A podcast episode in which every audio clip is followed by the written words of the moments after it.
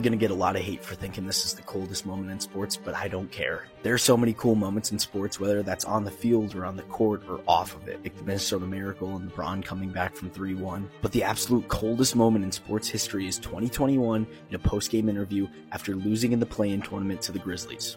You don't want to see us next year. They went on to win the 2022 NBA Finals, beating the Celtics 4 2, making this an all time quote. Is there any colder moment in sports history? Short Cast Club